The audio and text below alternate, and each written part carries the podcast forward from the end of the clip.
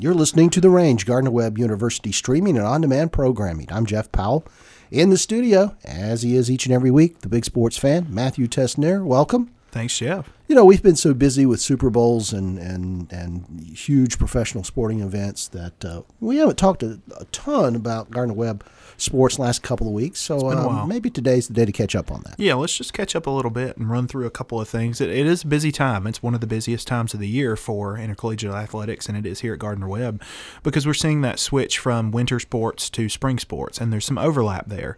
Uh, we're going to have basketball season continuing here for a little bit longer as we get onto the diamond, the fields for baseball and softball. We also have you know track and field that happens in the spring, lacrosse now here at Gardner Webb.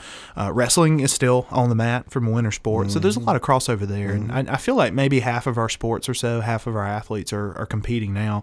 And, I, you know, for me, I kind of divide our athletic seasons into three. Um, you've got your fall sports and you've got your winter sports and you've got your spring. And we're in one of those overlap times like we also see with fall and winter. Um, so with basketball, it's been a very, uh, as, it, as it always is, um, competitive uh, Big South Conference season uh, for our men and our women. Uh, and what we what we've got now, uh, a little more maybe than two thirds, kind of heading into that final quarter of the basketball season, is that um, both of our teams are kind of in the middle of the pack. Um, the women have, have faced a lot of tough competition uh, in the Big South, and um, I know Rick Reeves was happy, Coach Reeves, heading into the year about having so many options for scoring, for leadership on his team. Uh, he thought a lot of girls would play this year, and I think that's been the case.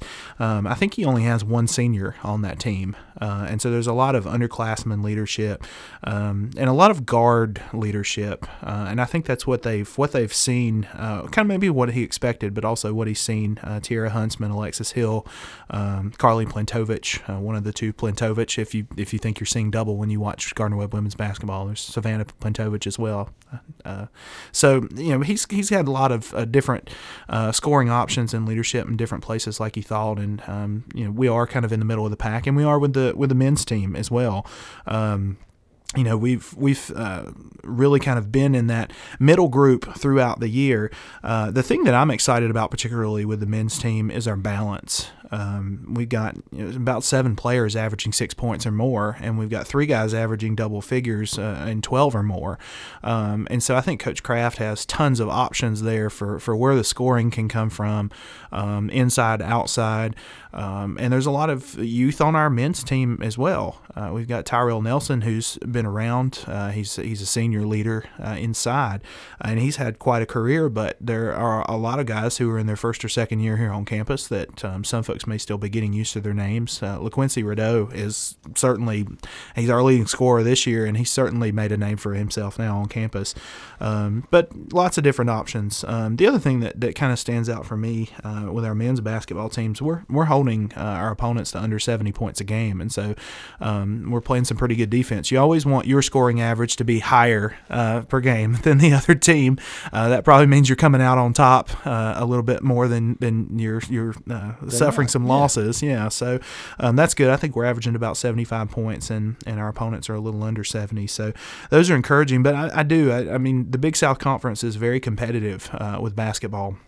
And I, I, feel like we see different teams cycling to the top every couple of years. You know, we'll see Winthrop rise to the top every once in a while. UNC Asheville, uh, Radford. I mean, it's a little bit of everywhere. Um, and and we're always in that discussion. I feel like for men's and women's. And um, in a competitive conference, we're every bit as competitive as the other schools. And so we're getting close to March Madness now. And and I really feel like Coach Reeves and Coach Craft, both their teams, could make make solid runs in the conference tournaments. Yeah. Um, I, I don't see why why there's any reason, barring a major injury or, or something like that. Um, and and I, you know, we always hope that never happens. That we can't be the one. You know, it's kind of that mentality that teams have. Why not us? Yeah. And, and, I think that's that's a good mentality for our teams to have. Be positive, go out there, and why not us? I mean, we could very much be going to the tournament just as much as any of those other teams, and I think that's very true this year. Off top of your head, how long has it been since either the men's or the women's have been to the tournament?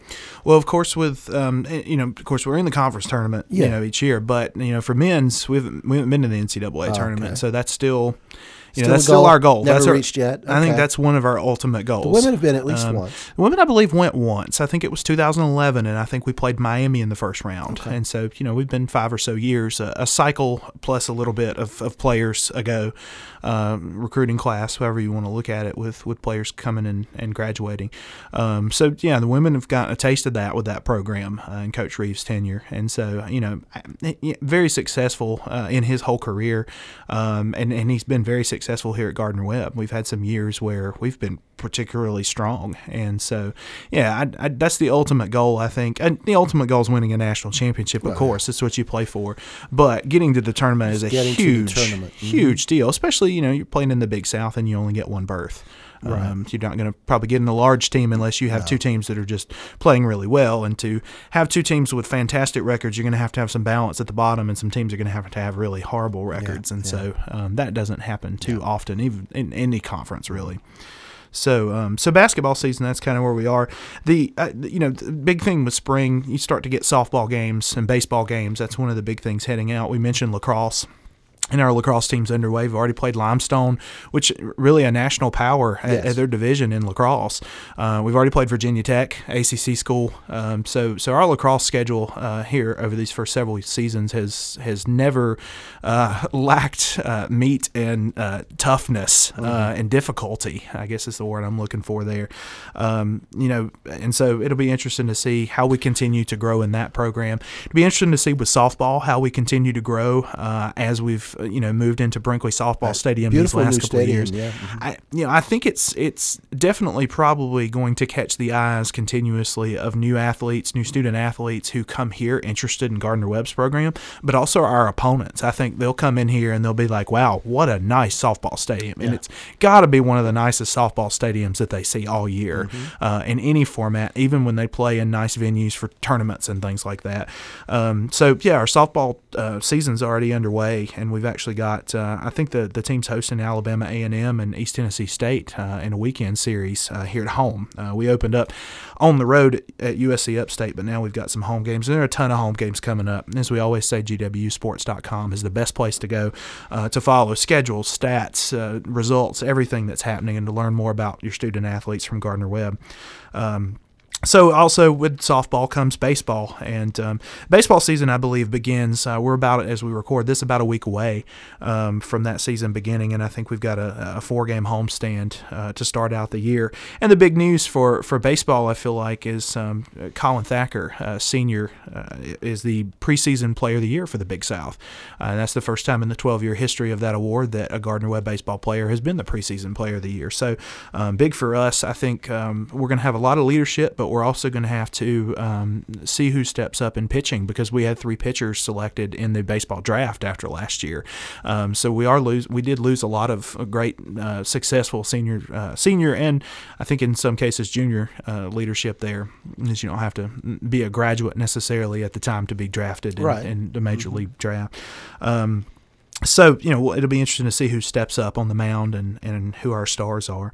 Um, but certainly with Colin Thacker and, and Coach Coach Stroupe, Rusty Stroupe, I believe is going into his 15th year, uh, 15th season at Gardner Webb, and um, we usually start extremely hot, and so it'll be interesting to see can we get off to that kind of start yeah. again this year. So those are some of the big things happening in, in Gardner Webb sports uh, to catch us up. You know, I, I just can't let it go. Uh, we recorded last just before the Super Bowl. And the thing that I think both of us said in that recording was, let's just have a close, interesting game. Yeah. We had an interesting game. We sure did. It didn't look like it for a while. No, I was about to turn it off, and I'm sure that some people did. I think so. But and I'm so glad I didn't. How horrible that had to be on both sides. If you're a Patriots fan and you threw in the towel, to, to see that they won and you didn't get to see it live as it was happening. Yeah. And if you're a Falcons fan thinking, yes. oh, this is in the bag, and I you, could get my Super Bowl for my team and get some extra sleep before right, going in on right. Monday morning. You woke up and you probably had incredible heartache and headache on Monday morning for that. Yeah, I, you mentioned you know having a hard time letting it go. I don't know that this is a Super Bowl that will maybe ever let go um, no. because of the nature of the comeback. You know, 28 to 3 in the second half. That game to to a sports fan or a non-sports fan, that game's over. Yeah. every oh, bit was. of it says it's over, and it, it, was. Tom Brady's dejected look on his face. He was he was frustrated, but he wasn't uh, fiery frustrated like he is sometimes at, at a point. Um, you know, they kept sh- cutting to Patriots coach Bill Coach Bill Belichick. His face just he never looks happy but uh, there's a certain I don't know maybe measure of uh, angst in his face, you know, kind of kind of that fiery look in his eye. He looked a little bit blank uh, at a time, kind of like, "What are we doing, and what do we do about it? Mm-hmm. We're so far behind." Um, but little by little, they got back into that game, yeah. and I think the thing that still stands out to me most, the Falcons stopped running the ball. They were very successful. I think their first play from scrimmage, they were backed up way toward their own end zone. Um, I, they threw a toss to Devonta Freeman, uh, one of their great running backs, and he had a huge gain out near midfield. I mean, he ran up almost half the field, and he just really got loose. And that seemed like, okay, maybe Atlanta's going to really roll here on offense. And they ran for a while, and they were really gashing the, the Patriots' defense that they could not stop the run. But there was a point there, particularly in the second half, when they stopped running. Hmm. And it wasn't just that they weren't moving up the field, but when you when you throw the ball, especially when you throw incomplete passes or you throw passes that then go out of bounds, you're not using clock. Right. And when you're up 28 to 3, you want that the clock to evaporate. main thing is the main thing is time. Eat time. I mean, run the ball up the middle um, you know, use the whole play clock. Right. Call, call, you know, snap the ball at a couple of seconds every time. And at worst case scenario, you use a few minutes on a drive where you may not even gain any yardage, and mm-hmm. then you mm-hmm. punt the ball and you try to play the best defense you can. And of course, you know, the defense played a role in it too. They were not stopping the Patriots. The Patriots seemingly were running these. Um, uh, out and and back routes where they would run up the field, the receivers, and then they would stop and come back to the ball and meet meet Tom Brady's passes, and they would just do that up the field, and then you know mix in the right amount of other different plays. Uh, so the defense played a role in it too, but I really looked at that offense, and, and, you know you can't put it all on the players; it's the play calling, it's the coaches as well. Um, but it just it just we're never going to stop looking at that because at twenty eight to three that game should be over. It's it doesn't over. matter if it's Tom Brady. Right. It, it, could be Tom, Joe Montana in his right, prime. It right. could be anybody, whoever whoever your comeback leader is. Um, and so yeah, I mean we've been talking about it around the office and, and other sports fans I know all week long, and, and, and I don't think that's going to end. Yeah, and near the end of the game, Atlanta had driven down into field goal range. Three more points was going to put it away, and then two or was it three consecutive sacks? There was a sack and a penalty, and, and it backed them up maybe 20, 25 they're yards. They're out of field goal range. And they had to punt, and that, that was a big difference. I yeah. mean, the Falcons or the the Patriots missed an extra point, which mm-hmm. made them really need two two point conversions, and they got that's the other part for the Patriots. It, it almost felt like is there some kind of divine guidance here it's happening? Like everything had to go right for them to be able to come back, and it did. Everything. The Edelman catch, which was that catch was spectacular. I don't want to take anything from Edelman, but uh, luck played a huge part in that. It did. He's a he's a he's a great receiver. He's a scrappy guy. Uh, he's a lot of fun to watch, particularly if you're a Patriots fan. I'm sure. Um, but that catch was amazing. Mm-hmm. I, I, that was a huge point. The other the other huge point that I am going to hold on to is when uh, Matt Ryan, Falcons quarterback, got sacked and fumbled the ball at his yes. own 25. Yes. That gave Tom Brady the ball with only a quarter of the field to have to go for another score. Uh, I think that was huge. I think the Patriots needed at least one turnover, and that was the only one they got. Ryan didn't throw any interceptions. They did not fumble the ball around the Patriots made that comeback with one turnover. Mm-hmm. Usually, when you're in that big of a hole in a football game, you need multiple turnovers yeah. and you need them in opportunistic places on the field. Yeah. And that was the one that they needed. Yeah. And so, yeah, we're going to be holding on to this game for a long time. Yeah, first ever to go to overtime. Yeah, yeah, we saw a lot of a lot of firsts and a lot of records set. Um, of course, uh, fifth Super Bowl, um, but also yeah, first overtime. A lot of statistical records set in that game as well. And didn't you know when they won the toss in overtime? and receive that they were just you, you just knew they were going to march down and win the game when they yeah when they when they won the toss uh, that seemed to be uh, just an omen yeah. I, a lot of people were saying at that time that's that's it. I mean, yeah. the momentum is all with them. Yes. Falcons didn't even win the toss in overtime. Um, I, my money's on Brady at this point, and he's going to march him down the field. And of course, you know, in overtime rules for the NFL, you got to get a touchdown to end the game, and that's what they got. And that's what they got exactly. It was unbelievable. Well, that's it for this week, Big Sports Fan. If you've got any questions or comments for us, just email us here at the station. Info, info at wgwg.org.